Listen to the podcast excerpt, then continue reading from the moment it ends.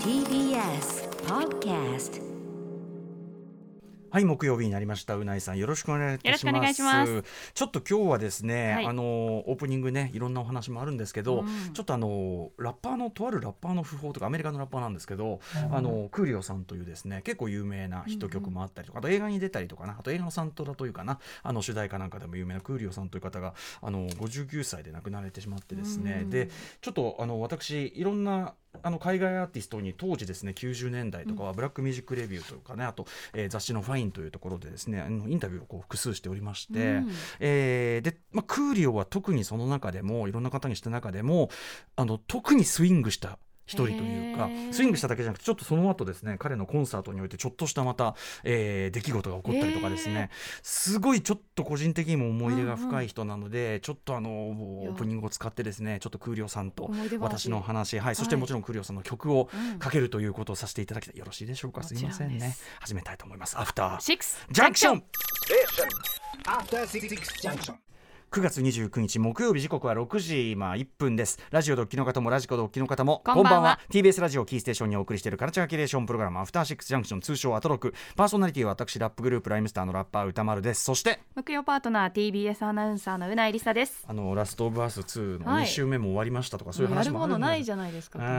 まあ、あんな中でね、すいません、ちょっといいですか、私事になるんですけどね、はい。私事じゃないんだけどね、はい、あのクリオというラッパーがおりまして、うん。あのなんていうかな、髪がぴょんぴょんぴょんとこう、なんかこうお飛び出た見。たらヘアスタイルが特徴的な髪型はい。と、えーまあ、おひげとというかね、ちょっとね、あの特徴的な顔立ちをしているクーリオというラッパー、えー、59歳で亡くなりちょっと死因というのがまだわか発表されてないんですけどなんかお友達のうちでトイレで倒れてたみたいな感じかな。へー。59歳。あのーでまあ主に90年代とかにまあ活躍したんですけど、うんうん。それだけじゃなくて近年で言うと、えー2014年にはですね、まあ、あの BTS デビュー間もない BTS がアメリカで音楽修行をするリアリティ番組「えー防弾少年団のアメリカンハッスルライフで」えーまあ、同じく西海岸のベテラン、えーラッパーでありプロデューサーウォーレン・ジーと一緒にヒップホップについて教えるメンター的役割をしていた。だからその BTS ともつながりがあったということではい、そうなんです。だから近年の若い音楽リスナーであったりあるいはそのね、えー BTS のファンの皆さんとかにも、もう知ってますアーねじゃあ。 ARMYの皆さんにもそううん。非常に親しみがあって、あの特に大ヒット曲一番のヒット曲が「ギャングスターズ・パラダイス」っていうね「えーデンジャラス・マインド」というですねミシェル・ファイファーが主演の、えーちょっとこうなんていうかな、えー荒っぽい連中がいる学校のうんうん。学園ものというかね、ミシェル・ファイファーが女性教師でというような、はいあのーそれの主題歌だった。それが一番ヒットしてて、あとは、まああのーファンタスティック・ヴォヤージ」とかねいろんな代表曲があるんですが。えーで彼がですね94年のその「ファンタスティック・ヴォヤージー」が入っている、まあ、大ヒットを飛ばし世界的にも大ヒットを飛ばしている最中に日本に来日して、でブラックミュージックレビューというですね、まあ、R&B ヒップホップ専門誌で私、まあ、あのレコードレビューであるとか、インタビューとかを、まあ、多数手掛けておりまして、まあ、それの愛読者に今ここにねあの構成作家古川耕さんと等がいるというね感じなんですけど当時私でも94ですから25歳ですよね。うん。まだ早稲田いるな早稲田いる中で学生の時。そうそう学生でまあライターとかしながらっていうね、ただあの文章があまりに堅苦しいので大体当時50代だと思われていたという そういうのもございます。ことほどさようにみたいなねそういう世界なんですけど。であのーいろいろインタビューいろんな人に本当にインタビューしたんです。まあ時々僕が話題に出す例えばトゥーパックトゥーパックは単独じゃなくてデジタルアンダーグラウンドの中の、えー初期メンバーとかねあの新しいメンバーとしてやってきてトゥーパックの出会いの話とか。あとはこれはあの記事にしたんじゃないな。ライブの僕らが要するに前座の中の一組だったんだけどバスタライムズとのいろんな思い出とかあるんですけど、まあ、すごくあのいい人たちだったっていう人も何人かいる中で特にやっぱクーリオ、クーリオはもうその時点で今年59歳か。だからはい。当時いくつだったんだろうな、えっと何年前になるの？20 90年ん？三30何ぼ？30後半みたいな感じ？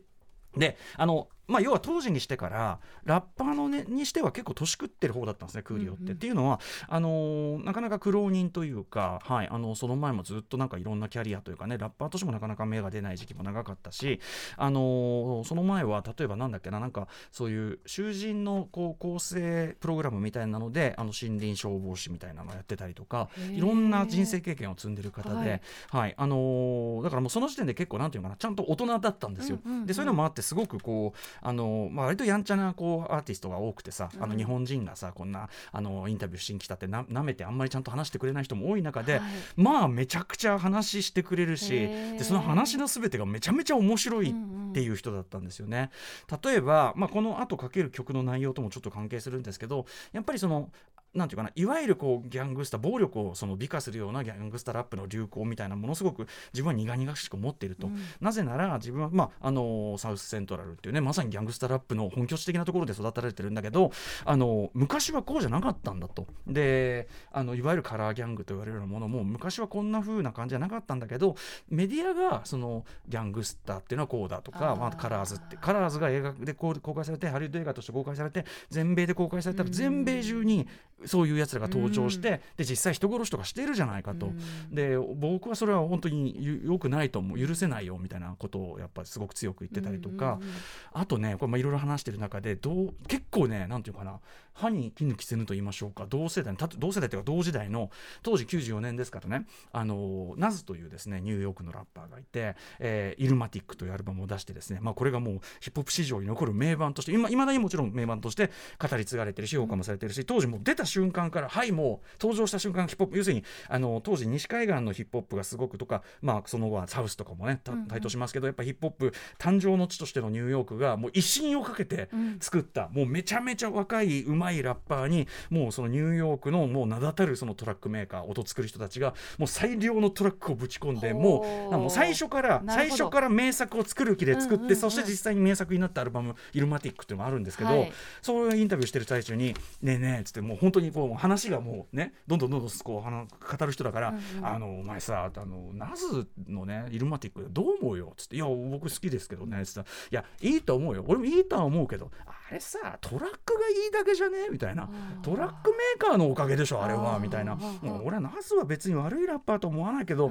そのトップとも思わないんだよな」みたいな。でその T シャツ着ててそれはラスカスっていう当時あの西海岸で活動しててすごいこう先鋭的なラッパーなんだけど、俺もこれラスカスの歌詞の T シャツだけど、俺ラスカスの方が全然いいと思うねとか、いろいろ言ったりとか。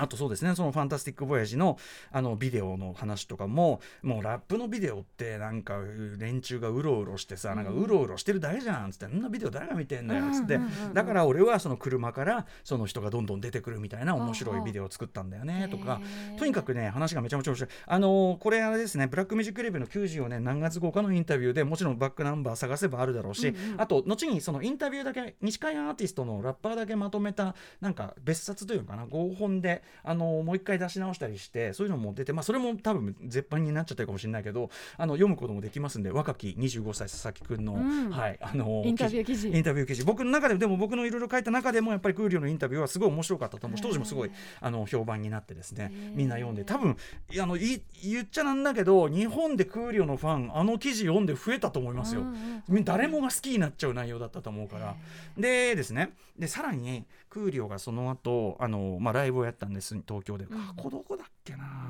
とにかくライブやってでまあ見に行ったんですよね。でまあ仲間たち引き連れてライブやっててで途中その、えー引き連れてるその仲間たちと一緒にそのマイクを回していくいわゆるまあフリースタイル的なというのかな。あの同じビートがずっと続いてる上で仲間たちがマイク回していくというような流れになった時に、えークリオが会場に向かってこの中にその日本人のラッパーとかいるか？みたいなこと言って当時僕はもうライムスター始めてましたから「はいはい」っつって「はいはいはいはい」っつってそしたらその「ああお前お前」っつってあのあーインタビューしてくれた。昼昼間のお前じゃないかみたいな感じで。でイエーイっつって上がって、でマイクを持たせてもらって。そしたらねその自分で言うのもなんですけど多分向こうが想定してた日本人が急に上がってきてやるラップの範囲範疇を超えてたんですよこれ、要するにもう明らかにめちゃくちゃ驚いてて、そのうわーみたいな感じで。もうでもうめちゃくちゃ盛り上がってすげえじゃんみたいな感じになって、まあ、で僕あのそのなんか写真も撮ってもらっててステージ上でもうクーリオとこうバーンみたいにへやってる写真とかも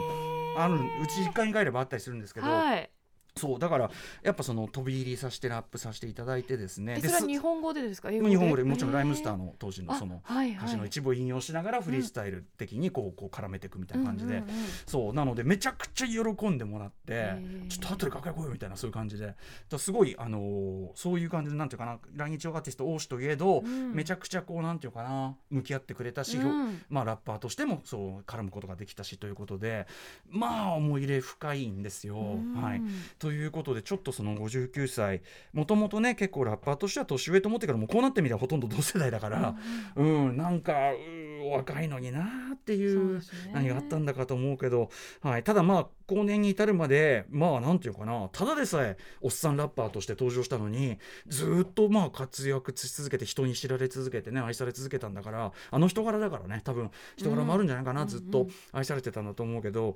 まあ大した人でしたよ。なのであのちょっとすごくニュースを聞いてちょっとショックを受けてしんみりしてしまいました。なので、えっとちょっとあの曲をかけたいんですね。これねあの大抵のラジオ番組だったらねかけたところでギャングスターズ・パラダイスですよ、まあ、言ってファンタスティック・ボヤージでしょうよ。なんだけど「えー、It Takes a Thief」というですね94年のアルバムから私が選びたいのは、えーアルバムの最後の曲で「I Remember」という曲があるんですけど、フィーチャリング J ロービリーボーイもう J ローってあの J ローじゃないですけどね「えー、I Remember」という曲で、これがまさにさっき言ったあのギャングスターなんていうかなギャングスターラップの時代になっちゃってっていうようなことにちょっと近い考えを歌っててあのバースの中では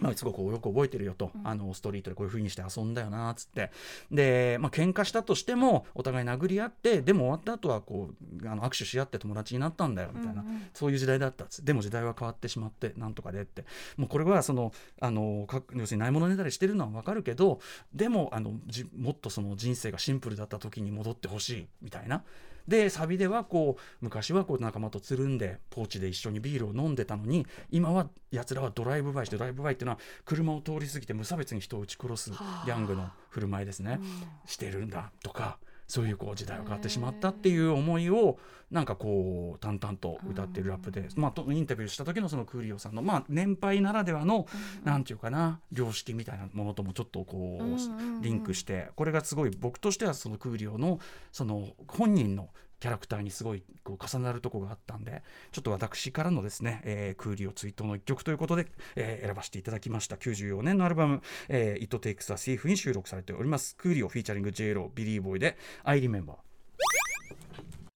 はい、えー、亡くなってしまいましたけど、クーリオのね、ファーストアルバム、It Takes a Thief から I Remember 聞いていただいております。いやー、ということでね、まあなんか、あのーちょいちょい、あのーあの、ベテランラッパーというのかな、なんか、ベテランじゃないね、あの、若い人とかも含めてだよね。やっぱアメリカのラッパーの訃報って結構きますけどね。まあ、その振り返ってみれば日本のラッパーもね大隅君亡くなったりとかもっと遡ればね。まあマキ・ザ・マジックとかデブラージとかまあ ECD とかね。そうだよなと思ってね。みんな元気でいてねっていうね気持ちですよ。コンバット REC がねあの俺より一日でも長生きしろっていうね、なんだそれっていう。でもありがたいことですね。まあお互いそんな気持ちでやってますよ。なのではい。皆さん一日でもご健康を続きますようにということを思いあともちろんクーリオさん本当にお疲れ様でした。ご冥福をお祈りします。あの時は本当にありがとうございました、あのそれこそマイスイート方面じゃないけどあのあんまりまだそのラッパーとしてというのかな。もちろん日本語ラップシーンなんてもの自体がないに等しいですけどね、あるけどまあすごくあの今と比べたらもうなんていうか1万分の1みたいなもっとかな。なんもうないに等しいような時代の時にで全然あんまり人からもそんなに評価されることもそんなない段階でまあ頑張ってたわけですけどやっぱクーリオに褒められたんだとかトゥーパックが褒めてくれたとかねそれがどれだけそのなんていうかなマイスイート方面と言いましょうか。今のだって歌丸さんのエピソードを聞いて、うん。なんか歌丸さんがその当時に感じた喜びみたいなものを、私もちょっと感じられるような、ありがとうございます。はい、共感できるような。そういうね、そうなんですよね。海外アーティストとその絡むとやっぱがっかりすることも多いんですよね。うんうんすごくそのやっぱ日本人とかアジア人そのものをなんかあんまり軽んじてるなっていう人もまあ正直てかそっちの方が多いんですよね正直。でなんか俺間違ったものに憧れてんのかなって思ってしまうこともいっぱいあってそういうのがあるから僕あのヤングゼネレーションというのあれは自転車レースですけど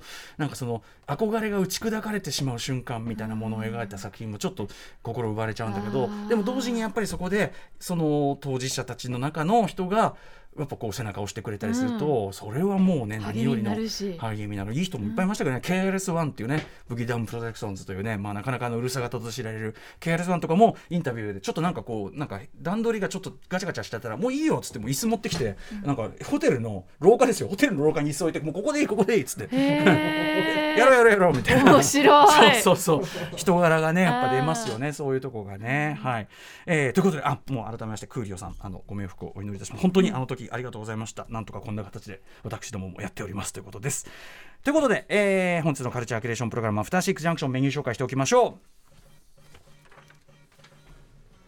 さあこの後すぐはカルチャートークのコーナーです。はい、えー、私が雑誌ブブカで連載中のコーナーマブ論で今月取り上げているアイドル的ソング、えー雑誌発売に先駆け紹介するというコーナーです。パートナーは担当編集者森田修一さん、えー最新11月号ブブカはね明日9月30日発売なので1日早くじゃあ何を取り上げているのか実際に曲を聴いていただこうと思います。今月もななかなかやばい曲揃っておりますので、楽しみにしてください、はい、そして7時からは日替わりでライブや DJ プレイをお送りする音楽コーナーライブダイレクト。今夜はこちらです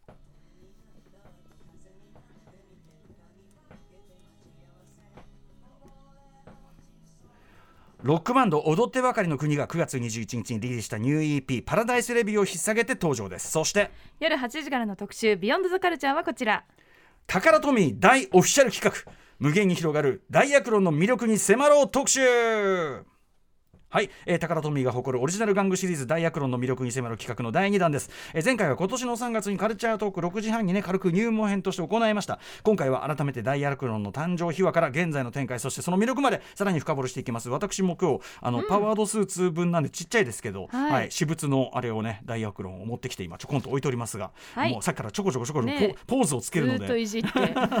はい、形にすごい様なんですでもよね。ちっちゃいのにちゃんと直立というめちゃかねくちゃ動安きが。定してて本当にすそう直立するしポーズが決まりやすくしてかも中に人も入ってるんですよね。もちろん隊員が入っております。隊員もめちゃ動く、ん。はい。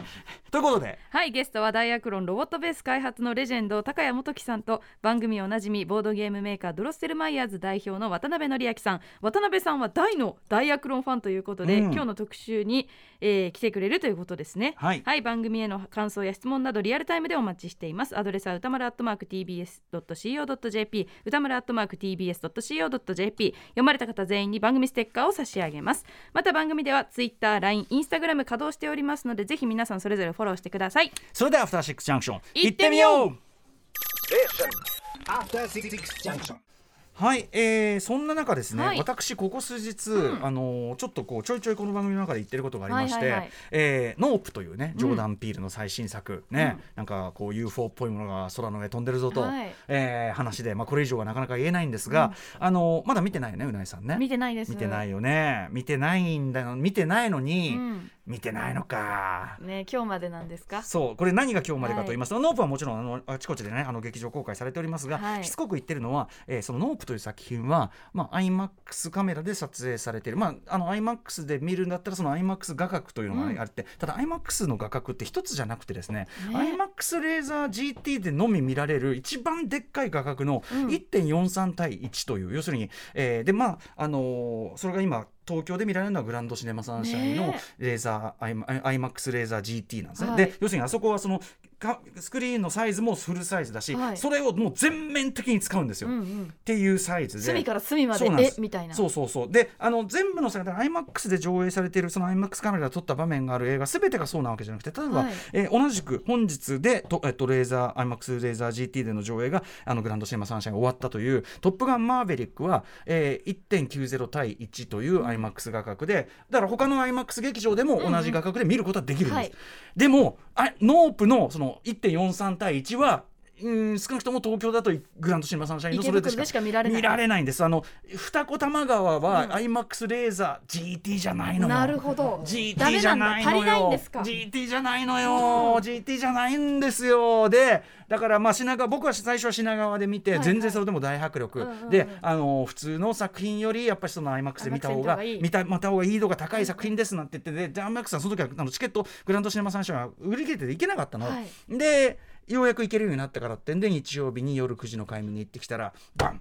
これ IMAX レーザー GT 用に作られた映画じゃねえかっていうことが全然違うんですか？全然違う。ちなみに私のこれにですねあの熱弁に、であと残り何回ですみたいなねことカウントダウンしてるんですよ今週、えーそれにね、えー、釣られて朝8時に行ってきた人、えー、構成作家古川光さんがいます。いかがでしたか？朝8時に行ってきました。端的に言っていかがでしょうか？あのね画面が本当にそれ用にデザインされてたんで僕初めて IMAX の映画見てすげえって思いました、えこんなメールもいただいてます。ラジオネームわさび丸さん。歌丸さんこんばんは。ありがとうございます。9月27日の火曜日オープニングトークを聞き気になってましたがまだ見れていなかったノープを池袋グランドシネマサンシャイン IMAX レーザー GT を予約し昨晩21時15分の回を見てきましたと、アトロック効果もあったのか平日21時15分の回も終わるの11時何分はい30何分とかなんですけど、えーほぼ満席状態でしたえー見終わった感想としては満足度200%、えーこれは本当に池袋 IMAX で見るべき作品と感じましたということで、えーこれが今日までしか見れないって残念ですが貴重な映画体験をできたのはトロクのおかげです。ですって。ああえ